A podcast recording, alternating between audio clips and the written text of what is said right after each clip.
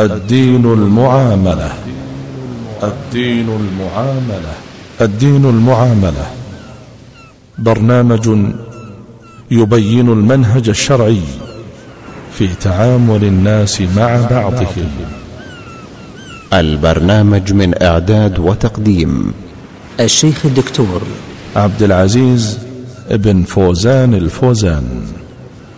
البرنامج من تنفيذ جمعان الجمعان. بسم الله الرحمن الرحيم. الحمد لله رب العالمين والصلاة والسلام على عبده ورسوله نبينا محمد وعلى آله وصحبه أجمعين. أيها الأحبة الكرام سلام الله عليكم ورحمته وبركاته. حديثي إليكم في هذا اليوم عن حقوق الوالدين وسأجملها في أربعة حقوق. الأول هو الإحسان إلى الوالدين والثاني الإنفاق على الوالدين والثالث وجوب طاعة الوالدين والرابع الدعاء للوالدين. أما الحق الأول فهو الإحسان إلى الوالدين. لقد أمر الله تعالى في آيات كثيرة ببر الوالدين والإحسان إليهما وشكرهما والاعتراف بفضلهما بالقول وبالفعل وبين كيفية ذلك في آيتين جامعتين بليغتين. فقال عز من قائل وقضى ربك ألا تعبدوا إلا إياه وبالوالدين إحسانا إما يبلغن عندك الكبر أحدهما أو كلاهما فلا تقل لهما أف ولا تنهرهما. وقل لهما قولا كريما. واخفض لهما جناح الذل من الرحمة. وقل رب ارحمهما كما ربياني صغيرا. فأمر بالإحسان إلى الوالدين. وحذف المعمول هنا ليعم جميع أنواع الإحسان بالأقوال والأفعال والبدن والمال. ثم أكد على أهمية ذلك في حال كبرهما وحاجتهما لأنهما حين ذاك أحوج إلى البر والإحسان واللطف والرفق والاحترام والتوقير وحسن المعاملة منهما إليه في حال صحتهما وشبابهما. ثم نهى عن إساءة الأدب معهما وإظهار التبرم والتأفف لهما فضلا عن رفع الصوت عليهما أو سبهما وشتمهما أو احتقارهما والتعالي عليهما فقال سبحانه فلا تقل لهما أف أي لا تؤذهما أدنى أذية ولا يصدر منك أدنى شيء يدل على التضجر منهما أو الاستثقال لهما ووطن نفسك على احتمال ما قد يصدر عنهما من جهل أو خطأ. ثم قال ولا تنهرهما أي لا ترفع صوتك عليهما. ولا تكلمهما ضجرا صائحا في وجهيهما ولا تنظر إليهما شزرا وتحد الطرف إليهما ولا تنفض يدك عليهما زاجرا لهما ومعترضا عليهما أو متأففا من فعلهما. ولما نهى عن القول القبيح والفعل القبيح أمر بمعاملتهما بالحسنى قولا وفعلا فقال وقل لهما قولا كريما أي لينا طيبا لطيفا رفيقا بتأدب واحترام وإكرام. وذلك يختلف باختلاف الأحوال والعوائد والأزمان. ثم قال واخفض لهما جناح الذل من الرحمة أي تواضع لهما بفعلك رحمة بهما وتذللا لهما وعرفانا بفضلهما وعاملهما معاملة الخادم الذي ذل أمام سيده فتطيعهما في المعروف وتجيب دعوتهما وتخدمهما وتقضي حاجاتهما وتغض الطرف عن أخطائهما وتحرص على كل ما يسعدهما ويريحهما وتبتعد عن كل ما يؤذيهما ويسخطهما. رأى أبو هريرة رضي الله عنه رجلا يمشي خلف رجل فقال من هذا؟ قال هذا أبي. قال لا تدعه باسمه ولا تجلس قبله ولا تمشي أمامه. رواه البخاري في الأدب المفرد. فيجب عليك التلطف معهما والتودد إليهما بالقول والفعل وأن تبدأهما بالسلام وتدعوهما بأحب الأسماء إليهما وأن تتأدب غاية الأدب معهما في كلامك وجلستك وطعامك وجميع أحوالك. أما الحق الثاني فهو الإنفاق على الوالدين من حق الوالدين على ولدهما أن ينفق عليهما إذا احتاج إلى النفقة وهو غني قادر. وقد دل على وجوب نفقة الوالد الغني على والده الفقير. الكتاب والسنة والإجماع والمعقول. أما الكتاب فالآيات السابقة التي تأمر ببر الوالدين وشكرهما والإحسان إليهما. ومن أعظم برهما وأفضل شكرهما وأحسن الإحسان إليهما الإنفاق عليهما عند حاجتهما. وأما السنة فقول النبي صلى الله عليه وسلم إن أطيب ما أكل الرجل من كسبه وإن ولده من كسبه. وزاد في رواية أبي داود والحاكم فكلوا من أموالهم. وفي رواية للنسائي إن أولادكم من أطيب كسبكم فكلوا من كسب أولادكم. رواه أبو داود والنسائي والترمذي وابن ماجه وصححه الحاكم ووافقه الذهبي وصححه الترمذي وابن حجر. قال الإمام الكاساني والحديث حجة بأوله وآخره أما بآخره فظاهر لأنه صلى الله عليه وسلم أطلق للأب الأكل من كسب ولده إذا احتاج إليه مطلقا عن شرط الإذن والعوض فوجب القول به. وأما بأوله فلأن معنى قوله وإن ولده من كسبه أي كسب ولده من كسبه لأنه جعل كسب الرجل أطيب المأكول والمأكول كسبه لا نفسه وإذا كان كسب ولده كسبه كانت نفقته فيه. وأما الإجماع فقد قال ابن قدامة حكى ابن المنذر قال أجمع أهل العلم على أن نفقة الوالدين الفقيرين اللذين لا كسب لهما ولا مال واجبة في مال الولد. وأما المعقول فلأن الإنسان بعض والده فكما يجب عليه أن ينفق على نفسه وأهله فكذلك على أصله. ولأن إنفاقه على والده مجازاه له على بعض إحسانه إليه في صغره من تربيته وإعداده وبره والعطف عليه والإنفاق عليه كل ما يحتاج إليه. فكان إنفاقه على والده ما دام الولد غنيا واجبا عليه لأنه من باب شكر النعمة. وأما الحق الثالث فهو وجوب طاعة الوالدين.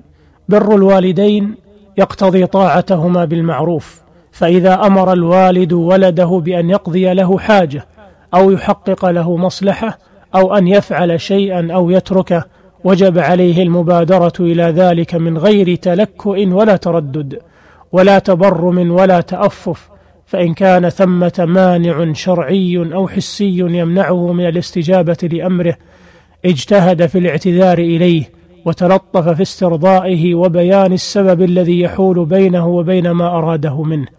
قال الله تعالى فلا تقل لهما أف ولا تنهرهما وقل لهما قولا كريما فنهى عن مجرد التأفف معهما فما بالك بمعاندتهما وعصيان أمرهما. وقال تعالى في آية أخرى أن اشكر لي ولوالديك وقال واعبدوا الله ولا تشركوا به شيئا وبالوالدين إحسانا وليس من شكرهما والإحسان إليهما معصيتهما ومخالفة رغبتهما وقال عز وجل وإن جاهداك على أن تشرك بي ما ليس لك به علم فلا تطعهما وصاحبهما في الدنيا معروفا وقد دلت الآية على وجوب طاعة الوالدين بالمعروف من وجهين. الأول أنه نهى عن طاعتهما فيما يأمران به ولدهما من معصية الله تعالى والإشراك به. فدل ذلك على أنهما إذا أمراه بشيء لا معصية فيه من مباح أو مشروع وجب عليه طاعتهما. الثاني أنه أمر الولد بمصاحبة والديه بالمعروف ولو كانا يجاهدانه على الشرك بالله وليس من المصاحبة بالمعروف عصيان أمرهما والخروج عن طاعتهما.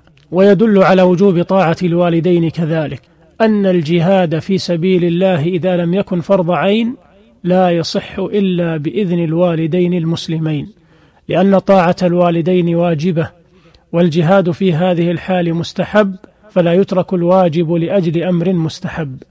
قال ابن قدامة رحمه الله ومن كان أحد أبويه مسلما لم يجز له الجهاد تطوعا إلا بإذنه روي نحو ذلك عن عمر وعثمان وبه قال مالك والأوزاعي والثوري والشافعي وسائر أهل العلم واحتج بالأحاديث المشهورة في ذلك وقد سبق ذكر بعضها في حلقة ماضية ثم قال ولأن بر الوالدين فرض عين والجهاد فرض كفاية وفرض العين يقدم.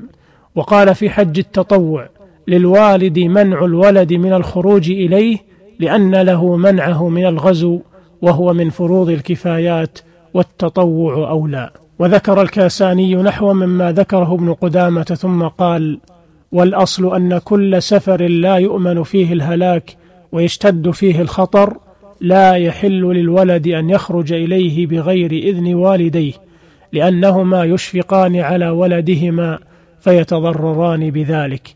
وكل سفر لا يشتد فيه الخطر يحل له أن يخرج إليه بغير إذنهما إذا لم يضيعهما لانعدام الضرر. انتهى كلامه. وهذا إذا لم يكن الجهاد فرض عين فإن كان كذلك فلا يعتبر إذنهما كبقية فروض الأعيان من صلاة الجمعة والجماعة وصوم رمضان والزكاة الواجبة والحج الواجب وطلب العلم الواجب وغيرها. بل ليس لهما منعه من أداء ما افترضه الله عليه فإن فعلا فلا طاعة لمخلوق في معصية الخالق.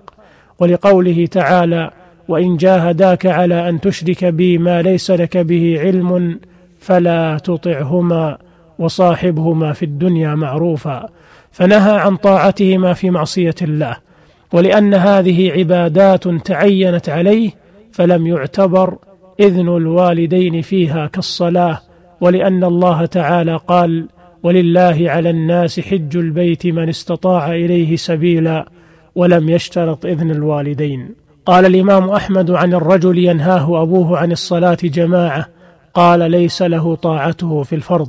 وقال الإمام الأوزاعي لا طاعة للوالدين في الفرائض والجمع والحج والقتال يعني به القتال الواجب. أما إن كان أبواه غير مسلمين فإنه لا إذن لهما لأن أصحاب رسول الله صلى الله عليه وسلم كانوا يجاهدون وفيهم من له أبوان كافران من غير استئذانهما. بل ربما قاتل أحدهم أباه المشرك كما فعل أبو حذيفة بن عتبة بن ربيعة رضي الله عنه. كان مع النبي صلى الله عليه وسلم يوم بدر وأبوه من رؤوس المشركين يومئذ وقد قتل هناك. وقاتل أبو عبيدة رضي الله عنه أباه فقتله ولأن طاعة الوالدين حينئذ فيها معونة للكفار وهما متهمان في الدين فلا يعتبر إذنهما. ومن عجائب القصص في هذا الباب قصة جريج العابد مع أمه التي أخبر بها النبي صلى الله عليه وسلم ناصحا لأمته ومحذرا من تجاهل أمر الوالدين والتشاغل عنهما. وهي قصة طويلة وفيها أحكام كثيرة سأتحدث عنها في الحلقة القادمة بإذن الله. أستودعكم الله الذي لا تضيع ودائعه. والسلام عليكم ورحمة الله وبركاته.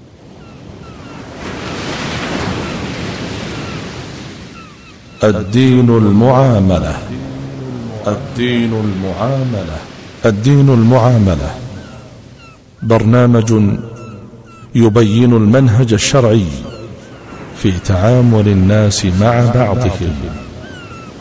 البرنامج من إعداد وتقديم الشيخ الدكتور عبد العزيز ابن فوزان الفوزان. البرنامج من تنفيذ جمعان الجمعان.